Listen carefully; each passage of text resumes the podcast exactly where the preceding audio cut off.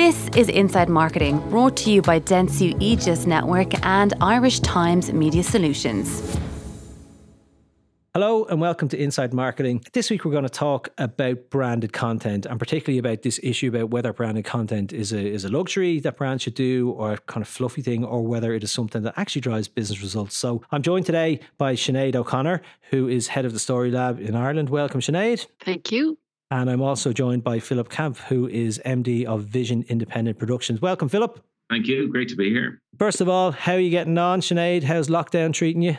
I must. I have yeah. to point out. I have to point out. This is not the Sinead O'Connor that other people might be thinking. This is not the famous Sinead O'Connor. Just stress that. The other. I'm, I'm famous. Excuse me. The less famous I'm one. Not famous. less how, famous. How perhaps. are you getting on? How's lockdown treating you? Yeah. No. Can't complain. I think uh, having spoken to a lot of other people, things aren't too bad. And yeah, getting very well used to to operating from home. Remotely. So yeah, oh good. Philip, how are you? I, I guess it's tough in production. Things have st- slowed down and stopped. Yeah, we sort of had an early introduction to sort of filming in COVID. We were asked to do a sort of four part series of Operation Transformation that sort of focused in on people in lockdown. Right. So that was our first production. So we had a lot to learn about how to film, the sort of protocols about going into people's houses, mm all of that sort of stuff. So we're sort of getting used to it, but you can't like we're working on a new production now and you, you just can't let it slide. It's very easy to start to drift back into into old ways, mm. you know. Mm. So yeah, that I think that's the biggest challenge that you sort of don't go around shaking everybody's hands, you know.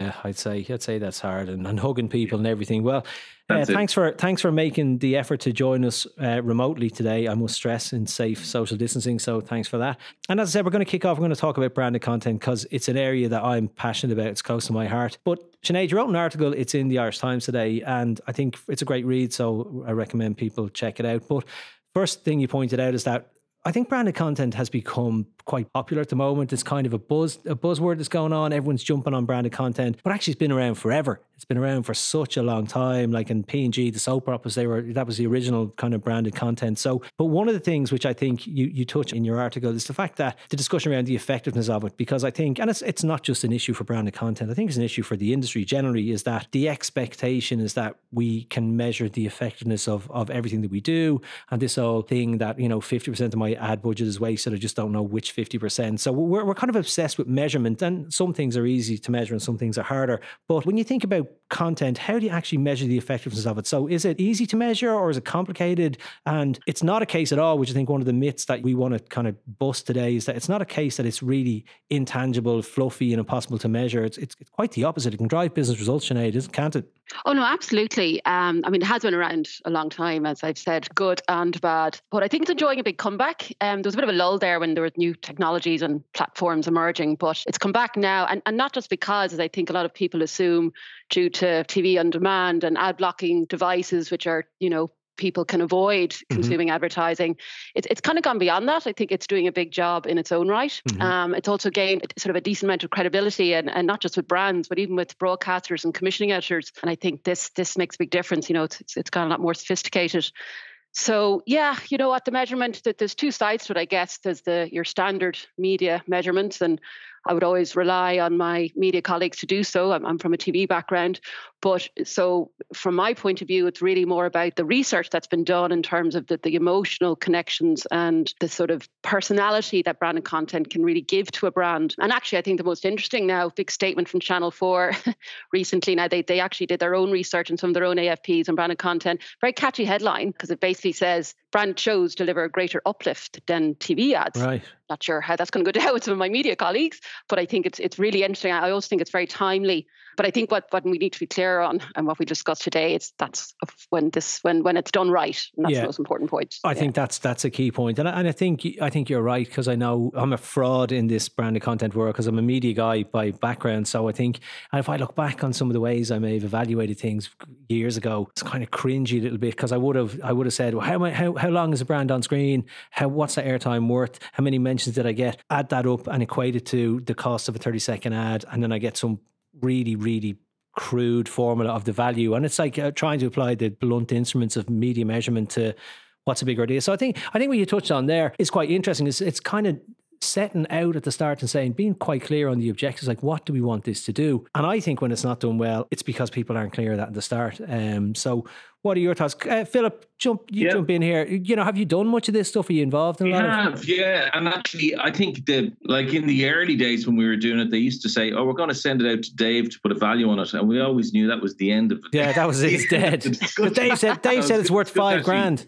it's good to actually see you now and see you're the man that killed so many dreams. Right? Yeah, thanks. So, yeah, I know. But I, I think when we when we started off, the real problem was at the moment a lot of people think TV sponsorship is just sticking your five second logo on before or after a show that's already made.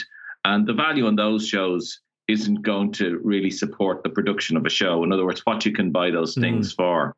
And I think when we got into it originally, that was the biggest problem. It was mm. trying to say to people, that's not what we're talking about here. Take the stings as a given, but we're yeah. talking about the brand being involved in the story mm. and working with the brand to sort of you know make sure that the sort of dna of the show is their dna you know yeah and but also the other big thing was to say look in order to do this you need to make substantial investment in the show and to carry it right through and in the init- initially when we would throw out the figures we would get it well you know i can sponsor yeah. x show for a percentage of that. Yeah, yeah. And we would say that's just as things. I think it's taken longer than I ever thought to get beyond that because sometimes we're still having those conversations mm-hmm. of trying to explain what's the difference between just sticking your logo in and out of each part to yeah. being fully involved in the show.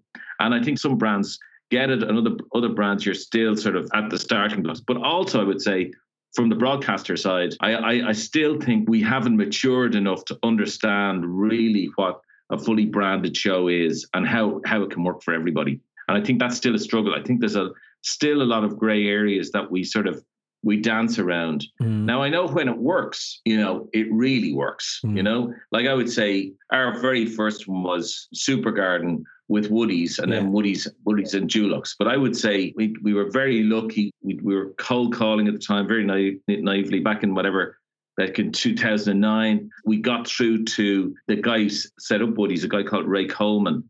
And he loved telly. He was mm. a hmm. friend of Gabe Byrne. He loved talking about telly. And he basically said, Come on in and tell me more. And we got him, he really got invested in, he yeah. got invested in getting into Super Garden in a very big way, you know? Mm-hmm. And I remember after we did the very first series with him, being in Bloom because the winning gardeners recreated at Bloom. And there we were standing at the garden in June. And Ray turned to me and he said, we'll be doing this again next year. And the sort of a light bulb moment went on for me. And I said, this is fantastic because a mm. broadcaster would never even tell me that, you know? Yeah, yeah. And so, so that's why so the, the value was was very clear to me. But also crucially, it's not something that a brand sort of signs off on and then we go off and make the show. It has to be something that you're you're both working on together. You both have shared goals. Yeah. And I think that's the thing that can get lost along the way. Sometimes the broadcaster thinks almost that this additional funding coming in from a brand is almost like a charitable donation, you know? Yeah. And yeah, yeah. on the other side, the producer thinks this is just giving me the chance to make the show. And the brand is going, we're hoping this is going to really turn around our brand.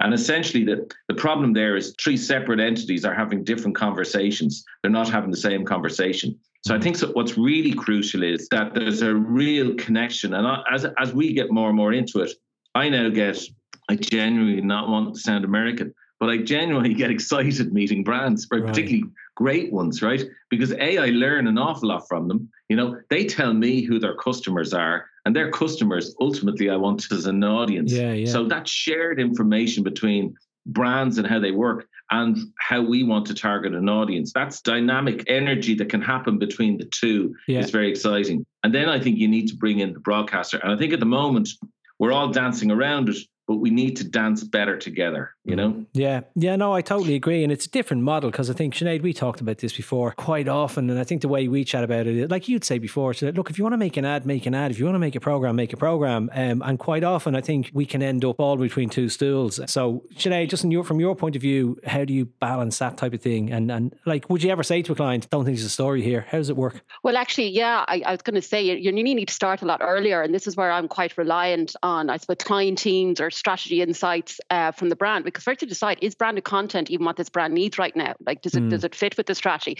Then yes when, when you establish it does that's kind of when i come in. And as philip described it really is getting all stakeholders to have aligned goals. So it's, it's a win-win for everyone. So it it's my job, and I can't emphasize enough the important role that the producers play. And you've heard what, what Philip's described. Producers have access to the best ideas, the best formats. Yeah. Sometimes you're talking to them about formats and development, and you think, wow, that'd be a great fit for this particular brand objective. Or, you know, occasionally, yes, it is an original idea, but actually, mm-hmm. more often than not, it's something that pre exists. And, and the key there is because there's no point in making even a good show from an original idea from a brand if there's nowhere to put it out. Yeah. So you need to know what the broadcasters are looking for. You need to know what commissioning editors are looking for. I do think producers are best placed to have that information, have mm. that insight. And then it is then working together because some of the best examples out there, and I know Philip's already referenced Supergarden, but I know one of the most successful examples we have is Home Rescue with IKEA. Yeah. That is a format that the broadcaster really wanted to bring back. And um, the producers needed the funding. You know, there was a there was a brand issue out there at the time with IKEA, and we all came together. And, and the result, you know, it actually did drive real business results. Yeah. And IKEA played a massive role in that show, and, and that's also very important. That, it felt like it was additive to the story, didn't it? That's what we talked about in that one. It didn't feel like it was forced in. Yeah, absolutely. I mean, the show has got it's got these great emotional stories, these great personal stories, and it, it, it kind of created this very warm and positive feeling towards IKEA. And that's all really lovely. And that might you might argue, oh, that's the fluffy bit. But mm. then on top of that, you're showcasing the IKEA product in the series. And then you're activating that with all your extra content, with your product tags, with all your three, you know, we yeah. did 360 degree videos with with uh, going back to the uh, houses in question and, and featuring the product in question. And that can be hosted on other platforms. Yeah. And I know we'll get into that later, but the activations are, are very important. So yeah. again, that's where we saw real results. And that was a prime time ratings winner on RTÉ. This is not not just some uh, graveyard slot put out in some graveyard slot. Absolutely. Mm. Absolutely. Yeah, I think it's a good point because you say, and, and you use the term there, you know, warm, fluffy thing, but I, and I and I don't even think some of that's warm, fluffy. I just think if you can measure it, like there's there's brands that have brand image problems, and they are like the measurement of the success is not a sale. It's about brand tracking. So, I mean, if you have a brand perception problem or a brand image problem, which I think there was a little bit of that with IKEA, people thought the store was a certain thing. They thought the furniture wasn't particular quality hard to make an ad to convince other people of that. And I think content in that in that instance was actually was actually a really good thing to do because it was a it was a better solution than advertising. Because I think that's that line which I can't remember who said it now, but the guy said, you know, you, the, the, model about people are rejecting lots of ads, so stop interrupting what people are interested in and be what people are interested in. I think that's quite that's, that's quite a great point because I think it's quite yeah. interesting for marketers mm-hmm. and, and the marketing industry just in terms of how we connect with people. And yeah, but I think you're right. First of all, it's quite complicated. And I think it's a different skill set. So, like, my background is media. I know how to use media to connect, you know, to solve problems for brands, to connect customers with brands. Creative agencies know how to do a compelling mode of story that does a certain thing in 30 seconds and Philip Una had to make really entertaining 52 minute programs and they're all quite different skill sets. And I think when you face a challenge I've seen creative agencies or even media agencies come up with ideas for TV shows that were actually you know Philip if you looked at them you'd probably say there's no TV show here. But we didn't get people involved early enough. We ended up going down a road maybe having a show that we reluctantly used our leverage with broadcasters to kind of find a home for and it just doesn't work. So let's talk when it's done yeah. properly, because I think you both touched on it here. Whoever can take this one, like how do you, how do you go about it? Where would you start with it? So do you talk to broadcasters first? Do you talk to brands? Do you talk to producers? Who? How do you start the whole ball rolling? Well, if I can just jump in there, and, and I think I touched on it already, it really is to me a parallel communication in a way, you know, because I did say you need to you need to understand on an ongoing basis what broadcasters are looking for. Even the scheduling can be an issue. Mm. Uh, you can have a great idea, but it doesn't fit with the broadcaster's scheduling plans over the next 12 months. So if you're having that conversation whilst you're also talking to, to producers, then you have all that you know, so when, when a strategy or client team or person comes to me saying a brand is looking to do A, B, or C, then we we have the ideas almost in discussion already so they can be either developed or tweaked mm. with the brand in mind and now more like there's more and more pressure on production funding with all the broadcasters and in fact most, I, I think, now have AFP specialists, internal specialists in place. Uh, you know, I know Channel 4 has a, mm. a very high up kind of commissioning editor role with an AFP person. So they're ready to take those, take that funding with the right partnership. So, you know, I, I nearly talk to the producers before right. the broadcasters because the producers in turn are yeah, talking yeah. to the broadcasters themselves. But then equally, you need to ensure that uh, the idea is going to work for the brand. And yeah. just in terms of the measurements, I just and I know I don't want to get you know we're here to prove that it's not a fluffy exercise. Mm-hmm. Uh, so for me, it's so important from the outset to establish your objectives you know set realistic kpis so that when the, the afp or the branded content piece is complete that you actually have a set of yeah. results you can measure it against. And, and I do think that's important to establish er, very early on in play. So talking to, yeah. so Philip, I guess you're into the broadcasters all the time. I guess you're, we have brands that we have to try and find solutions for. You have ideas that idea you want to find brands for or buyers for, be it the producer. So like, in your opinion, is that, what's the best way to get brands involved? How do you see it working best when it works? I know you were lucky the last time with Woody's with the first one year break, but like going forward, what's what's the model look like? I think the model's changing. You know, I think at the moment is uh, we come up with an idea. You know, in order to encourage a broadcaster to take a risk on something new, our model anyway is yeah. you find additional funding from a brand that will align themselves with that idea, and then you go to a broadcaster and you say, "Look, we want here's a new show." Um, but we're going to de-risk it because it comes with a brand, but and we think it's really going to work. And it, you know, you, you get this level of funding if we get this slot. So, I mean, in mm. in a way, in that sense, it feels like the brand is at the back of the bus. Do you know? Yeah. It, it, because simply, I'm giving it from our perspective. But actually, I think of it now in a, in a different way because, like, you know, I constantly sort of look at sort of and say, okay, you know we have an idea that we think people are interested in you know? And i think crucially because we're now we now live in in a world where content is abundant you know? The world doesn't mm. need 15 more shit ideas. Yeah. do you know what i mean? So then you go okay let's be more uh, you know really what i want to do is i want to deliver an idea that's going to deliver some something of value to an audience. That's our our mission right? Mm-hmm. and then sometimes then you go, okay, well, actually, there's brands that want to do that as well. They want to connect with that sort of value proposition. In other, in other words, we exist to make your life be better. You know, we exist yeah. because you know we're doing we're fulfilling an essential need mm-hmm. or a need. And I think when we get together with that brand and we say, look, we have an idea that tells that story, or even if it starts off that this is the story we're trying to, trying to tell, and then we as storytellers go, here's a good way to tell that story, you know, mm. and this is the way that, that it will work. Then I think you're starting to go down the right road, you know? Yeah. And, and then you're going, okay, who's going to connect with this story? And I think now the idea that you're going to come along with a big blockbuster show that's going to sort of that hasn't happened in years, right? Yeah. Now, more or less, the way the shows work is that you fulfill a happy niche. Like if you look at Bake Off, for example, like it started off on BBC Two. It initially got people who love baking involved and yeah. grew and grew and grew. You know, we've just had record figures with Super Garden, but Super Garden started off with people interested in garden design and sort of grew with, with the competition. So really what you're looking for is you're you're trying to find who's the audience that we can fulfill a need for. How is there a way to tell that story? And how does the brand's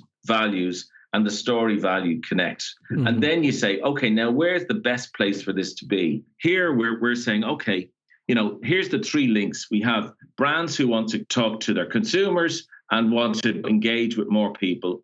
You have us who want to tell stories and inspire people. And then you've got the distributor in the middle of all of that, mm. right? And the distributor up to now is what that we've been talking about is TV, yeah. right? And actually, a lot of the time, TV is the weakest link, you know? And I think the next move is going to be okay, let's see what the best way to dis- distribute this, this story, right? And it mm-hmm. may, it may be that TV is part of that mix, but it'll only be part of that mix. Yeah. And I think that would be the next jump. There's a few, like Red Bull have been doing it forever. Do you know what I mean? Mm. So, you know, if a guy jumps off a mountain in a skateboard with a red hat on and you yeah. think he's going to die, you'll go, no, he's not. That's a Red Bull stunt. Yeah, Do you know what yeah, I mean? Yeah. Like they've TV, they're online, they're every, and I think that's the way I now like to look at it. I go, okay, I want to tell this particular story. I want to engage with this particular audience. What actually is the best way to do it? And I think, you know, the best way to do it mightn't be a half hour slot against Coronation Street yeah. on a Friday evening on a particular channel. It actually might be somewhere else. And therefore, I go back to what, what we were saying earlier is I think it's early engagement with brands and early engagement. And that's what I think, and I've said it. Yeah.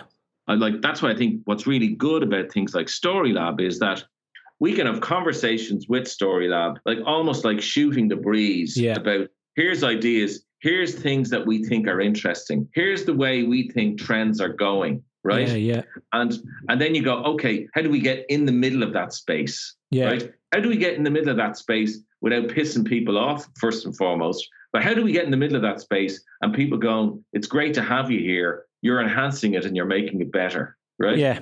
And I think that's the job. And that's why I find our brands with discussions now are a lot more dynamic than discussions with broadcasters. You know? Yeah. Discussions with broadcasters is there's an air of desperation. It's like, oh yeah, can you can you do that? Can you do it for that price?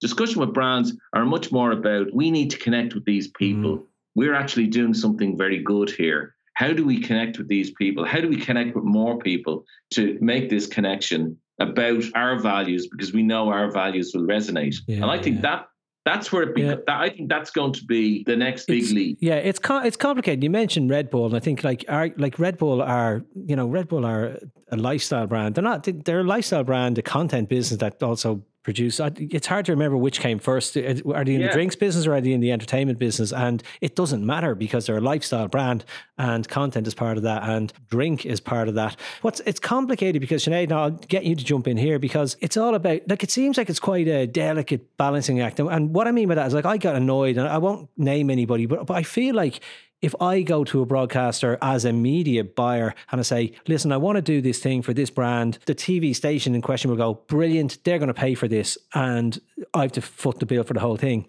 And then I think the other side of that is when when an RTE or a Virgin Media buy a thing, buy a show from you, Philip, and then they try and get a sponsor into it so late in the day, they sell it for peanuts. And I'm always saying it feels like a game of poker, like a Mexican standoff. Who's going to blink first? If I show my hand, it costs me more. If they show their hand, it costs them more.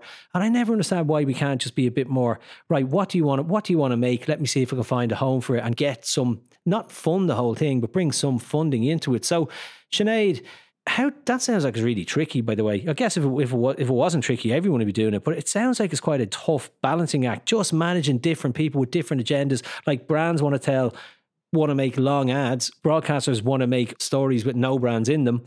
It just sounds like it's really complicated, is it? That's exactly. well, I think thankfully, thankfully, uh, brands are getting a little bit more savvy and a little more, bit more open to how their actual investment is going to work. So I think just very straightforward product placement is no longer what we're delivering. And you said earlier, then you're just measuring a 10 second logo yeah. or product, and, and that's not going to illustrate any value. And then equally, broadcasters are also seeing more and more the value a brand can actually add to the narrative or, or, or to the story or to the editorial. So, and it's not always about, say, for example, there could be um, a financial institution like a service rather than a product. So, actually, you know, there's a great show, and, and again, ratings with an RT, How to Be Good with Money. That is actually uh, funded or co funded by CCPC. Right. So, they're not necessarily all all about their logo because uh, it's not a product. And a lot of their input actually came from the casting. So the producers actually took CCPC's insights and expertise to what the consumer issues and mm. challenges in the marketplace were. And they took that information and they used it as part of their casting. But what that also did, it facilitated conversation for CCPC on their own right. platforms yeah. about the very same issues that they're trying to protect consumers from. Mm. So that input wasn't as straightforward as just a product placement. It, it was more about the editorial and the casting and the stories and the information that CCPC were able to open a conversation with about elsewhere. Okay, so that's slightly easier. And I suppose just in, in another idea, bearing in mind that Philip mentioned it's not all about TV. Now I know it's TV related, but another great example is, is, an original idea for Aer Lingus, which was Jen's Weekend. That actually was hosted on Player Only. Right. And again, yeah. it's about the mutual interests. We knew the player at the time were looking for a very specific young audience. And equally, Aer Lingus wanted to try and reach a much younger audience. They're trying to promote London as a destination to fly to. As uh, just on, it's only on our doorstep. Young people were looking to go to much far flung, more exciting sort of destinations. So it was promoting London as being on their doorstep as a very exciting place to go. We did that by sending Jen over to hang out with all our celebrity mates, which was the perfect content for that audience, and then equally then promote the price point, um, which yeah. is a lot more interesting to talk about that than, yeah. than, than and, just and price. I, and I think, as Philip mentioned, it's not a, like that's a great point because we tend to think TV is the answer. TV may not be the answer. And actually, it goes back about saying, okay, you might make. I remember the Aer Lingus thing because I think the question it goes back to the start like what problem are we trying to what's the barrier and i think in that instance we said reducing prices to london and actually doing a huge campaign with london flights for you know 29.99 it's not going to work because I remember saying it's not going to work on me because I'm not going to go to London because I don't think it's for me. So how do you convince me to go to London? You know, try and inspire me to go and give me, you know, and the way to do that is uh, you don't get inspired through ads. You get inspired through no. content and, and seeing people and going, actually, that's like Jesus. I never thought of, of London as doing that. But Philip, how do you work with brands like? I get, and it sounds hard because I think uh, in very early days, you know, you, we can imagine where there's a story, there's a TV show, and then what the client wants to do is, and then I want to cut away to my, you know, one of my brand ambassadors who's talking about the product. This just doesn't work, right? That type of crude kind of forcing its way into the story. But do you do this for brands? Would you say, okay, we're working on this client, and here's the objectives, here's the problem we have, here's the problem we're trying to solve. How do you weave that into an existing type of format. Is that something that you do or? it's a bit of hand holding and you've got to sort of go you know look it's not about sticking your bag of crisps on every table in the restaurant. It's not about you know which we didn't do by the way. We did not do we that. didn't do. No we absolutely didn't do. And i actually could what just just to give you because you, you, know you helped us with the o'donnell sponsoring the last series of the restaurant. Mm-hmm. and it was very interesting. First announced you know when Sinead actually did the deal you know, the very first thing I did was I got in the car and I went down to Tipperary and I sat in the kitchen with the O'Donnells, you know, right. and I spent the afternoon with them just chatting about, tell me about your crisps, you know, and they told me a very personal story, why the things that they're proud of, how it's changed. You know, I took a drive around probably one of the most beautiful parts of Ireland, just where the farm is. Mm-hmm. And then I came back and I said, Oh, this is how this is going to fit into the show these are the things that we need to do with the show that's it's going to have a sort of payoff for them yeah. and it's really crucial that they enjoy the experience you know yeah. but also it's really crucial that the audience know why O'Donnell's are part of it, you know? Yeah. And I think that you do have to sort of immerse yourself in it and find out where they want to go. And sometimes there may not be a natural link, in which yeah. case you sort of have to step back. But I would say now what we find is that either, like in, in one case, we did a show called the Big DIY Challenge, uh, again, that was Woody's, but the marketing manager at the time, Ruth Brett, came to us and said, Philip, you know, we don't want a sort of do up your room show. We want to focus on people who love picking up their tool belt and going out to the shed and doing stuff.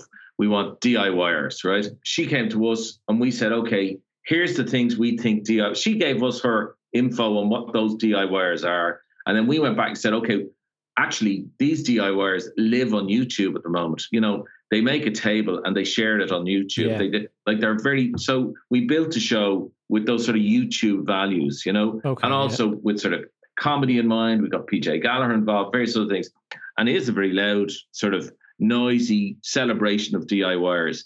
But that was done in conjunction with Ruth at every step of the way, you know? Right. Yeah, like we would say, what about this, Ruth? And she would come and there would be arguments and discussions, but ultimately we all knew that's the target audience want, wanted to hit.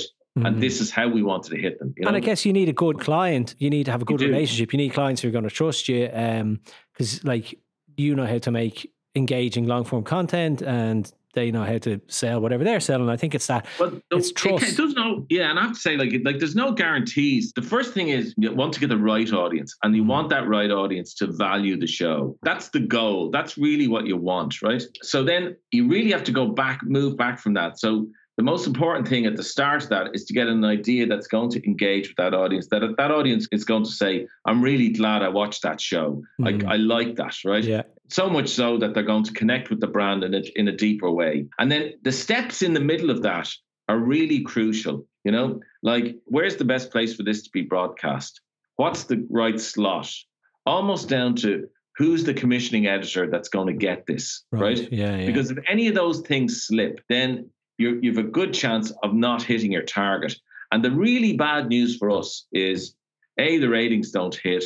Yeah. B, the show is getting lukewarm reviews. And you, and you have a sponsor looking at us saying, well, that wasn't the great experience yeah. in the world and it cost us X. Yeah. And that's like no one wins on that. And that's why we'd be a lot more careful now about saying, look, actually, we take the position, and I say this is sometimes when we go, we go to brands quite early and they're, they're wondering why I'm coming to them even before speaking to a broadcaster, because I'm saying, actually, and I think this is where Storylab really comes into its own. And this, I think, will evolve even more into what the Americans call packaging. And I think that's where it goes. I think you have to package the show before you bring it to the broadcaster. Right. Because otherwise, too many things become variables that can change. And those variables that can change are essentially some of the promises that you've made, right. you know? So I think packaging has to come into it. Like in yeah. the US, for example, the way a show is put together, it's all built up and then it's brought out to the different networks and they're all pitched in one day. Right. And I think with the value that AFP or ad funded productions are bringing to the broadcaster, I now think we're in a position to package. Yeah. You know? Yeah. Yeah, it's so a good point. I think that's the I think we have to go in and we have to go, here's the show, here's the money, there's the slot, there's the time. That's what we're doing. And there's nothing wrong with having a brand in this story. If I'm, I always think, Sinead, you this will resonate with you. Like if I look at what what happens organically on even on RTE, like watching the news last weekend, there's a big piece about Guinness on it. Like I mean, barman's pulling a pint of Guinness, he's handed out to somebody. Then they have these Guinness things that they've done in the background, like these pop up kind of what do they call it? like snugs in Toner's pub. I was yeah. like, if I went to the news and asked them to put this on, beat the head off me and say, no, we can't do that, the integrity of the news. And yet it happens because it's actually a real story. And Sinead, we talked about, you know, an idea where we wanted to um, Tayto Park and show the behind the scenes thing. And, and broadcast was like, no, it's too brand centric. But like the Shelbourne Hotel had the exact same type of thing, but it, because it wasn't paid for, it had the integrity of that. Sinead, how do you, how do you balance all that? Like, because I think broadcasters feel, I'm getting mugged off here. Someone's some it's advertising by stealth. They're sneaking those cheeky lads and those advertising lads are sneaking ads into my show. How do you manage that, Sinead? I know the irony that Guinness are getting coverage in the news, and we know how difficult it was. Yeah. We actually did a, we actually did, we did a great series of Virgin for Guinness called The Line Out, but we know what, what, we were up against. Yeah, so it, I think the editorial integrity, uh, they they're very protective, and rightly so. You know, back to Philip's point, you know, you need wrong, eyeballs, maybe wrongly so, Sinead. I don't know. Times have changed. They turned their nose with well, money. as a as a start, and again, and we keep talking about this balancing act, but there's no point in having a brand all over a show that no one wants to watch, and not just because mm-hmm. the brand is there, but because it's a story or an idea that that's not engaging enough. Yeah. So the editorial integrity does need to be protected to a degree. But so I suppose what Philip describes as the packaging, it's working that out in advance, I guess yes, have some idea what the broadcaster is looking for, but make sure you work out in advance how the brand works with the editorial, how they're actually adding to it. They have a legitimate role there. Mm. And, and I mm. always emphasize brands should not be on, you know, don't be apologetic about it either. Yeah. yeah. Um, you know, the, the, very word you use there, Dave, is stealth. And, and right, because audiences are not stupid and they'll yeah. actually get pissed off if they think they've been sold sold to in a stealth like manner. So you almost have to be quite proud of the brand role. And, and I keep going back to IKEA, but that's, that's a great example of that, you know, rather than trying to hide it so yeah, it, it has taken a, a, bit of convincing with the broadcasters. There's absolutely yeah. no doubt about it. I think it's getting easier,